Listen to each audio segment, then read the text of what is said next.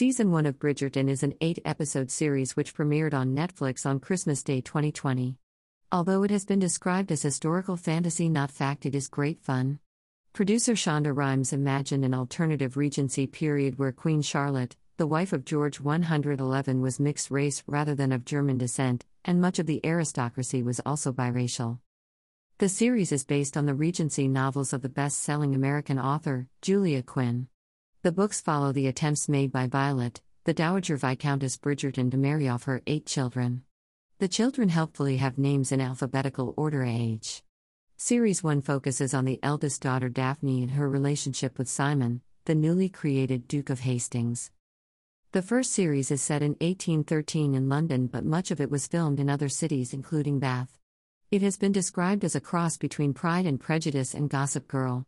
Julie Andrews acts as narrator reading extracts from the anonymous Whistledown newsletter. What is the difference between Georgian and Regency England? The Georgian period covers the reign of all four King Georges from 1714 to 1830.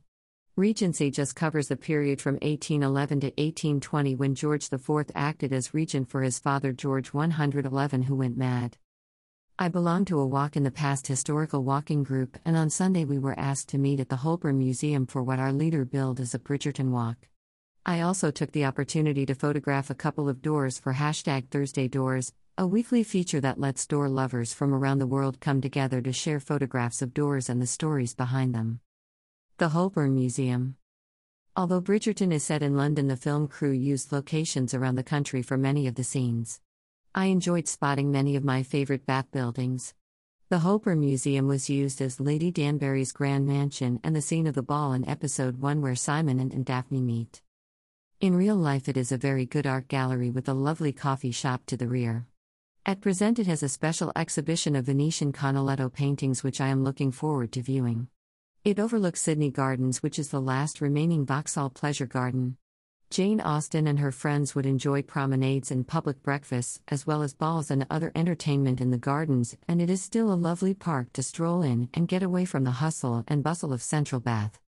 Here are some more locations from Bath and a couple of extra doors for Thursday doors. The Dressmaker's Shop Bridgerton. The Modiste shop run by Madame Delacourt.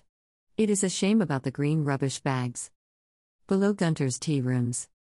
Pitt House. This front door once belonged to William Pitt, the younger, Britain's youngest ever Prime Minister who took office for the first time at the age of 24. He later became Chancellor of the Exchequer and was responsible for introducing income tax. It is on sale and can be yours for 3.5 million pounds, 4.5 million pounds dollars. The house was designed by Thomas Baldwin as part of the Pulteney estate and built in 1792. Alfred House I think this is one of my favorite doorways in Bath. I particularly like the candle snuffers each side and the winch on the left to take goods, including coal, down to the basement. It was once owned by Catherine Macaulay, one of the first female British historians. I think she must have been quite a character. She was described by a friend as a very sensible and agreeable woman and much more deeply learned than beseems such a fine lady. She wrote an eight volume history of England and traveled widely. Catherine even stayed with George Washington and his family at Mount Vernon. At the age of 47, she caused a scandal by marrying 21 year old William Graham. She greatly admired the Anglo Saxons, and the bust above the door is of Alfred the Great. I could spot many Bath streets in Bridgerton as people went for carriage rides or promenades. When they were filming, they covered the modern road surfaces with mud, but in Regency times, the posh part of Bath would have had stone setts or cobbles. The paperboy walks along the Royal Crescent pavement to deliver the Whistledown news, and if you fancy visiting the Featheringtons, number 1 Royal Crescent is now a museum. On Sunday, hot air balloons were drifting over the green in front of the crescent, adding to the Regency vibe. If you enjoyed the costumes, you might also enjoy a visit to Bath Fashion Museum. Season 1 of Bridgerton is an eight episode series which premiered on Netflix on Christmas Day 2020. Although it has been described as historical fantasy, not fact, it is great fun. Producer Shonda Rhimes imagined an alternative Regency period where Queen Charlotte, the wife of George 111, was mixed race rather than of German descent, and much of the aristocracy was also biracial. The series is based on the Regency novels of the best selling American author, Julia Quinn. The books follow the attempts made by Violet, the Dowager Viscountess Bridgerton, to marry off her eight children. The children helpfully have names in alphabetical order AH. Series 1 focuses on the eldest daughter Daphne and her relationship with Simon, the newly created Duke of Hastings. The first series is set in 1813 in London, but much of it was filmed in other cities, including Bath. It has been described as a cross between Pride and Prejudice and Gossip Girl. Julie Andrews acts as narrator reading extracts from the anonymous Whistledown newsletter.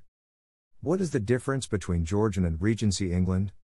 The Georgian period covers the reign of all four King Georges from 1714 to 1830.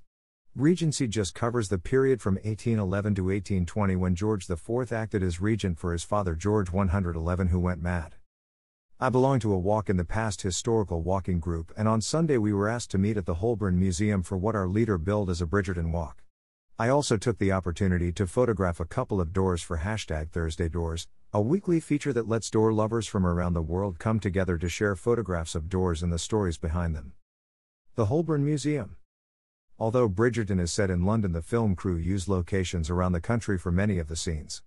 I enjoyed spotting many of my favorite Bath buildings. The Holburne Museum was used as Lady Danbury's grand mansion in the scene of the ball in episode 1 where Simon and Daphne meet. In real life, it is a very good art gallery with a lovely coffee shop to the rear. At present, it has a special exhibition of Venetian Canaletto paintings, which I am looking forward to viewing.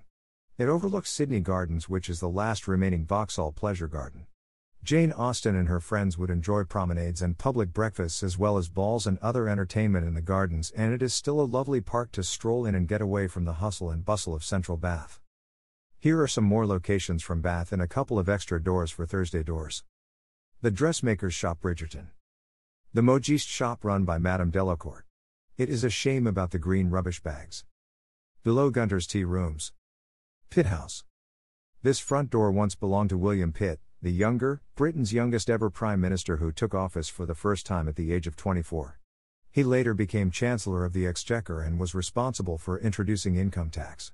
It is on sale and can be yours for 3.5 million pounds, 4.5 million pounds dollars.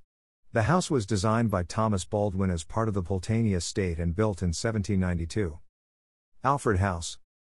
I think this is one of my favorite doorways in Bath. I particularly like the candle snuffers each side and the winch on the left to take goods, including coal, down to the basement. It was once owned by Catherine Macaulay, one of the first female British historians. I think she must have been quite a character. She was described by a friend as a very sensible and agreeable woman and much more deeply learned than beseems such a fine lady. She wrote an eight volume history of England and traveled widely. Catherine even stayed with George Washington and his family at Mount Vernon. At the age of 47, she caused a scandal by marrying 21 year old William Graham. She greatly admired the Anglo Saxons and the bust above the doors of Alfred the Great. I could spot many Bath streets in Bridgerton as people went for carriage rides or promenades. When they were filming, they covered the modern road surfaces with mud, but in Regency times, the posh part of Bath would have had stone setts or cobbles. The paperboy walks along the Royal Crescent pavement to deliver the Whistledown news, and if you fancy visiting the Featheringtons, number 1 Royal Crescent is now a museum. On Sunday, hot air balloons were drifting over the green in front of the Crescent, adding to the Regency vibe. If you enjoyed the costumes, you might also enjoy a visit to Bath Fashion Museum.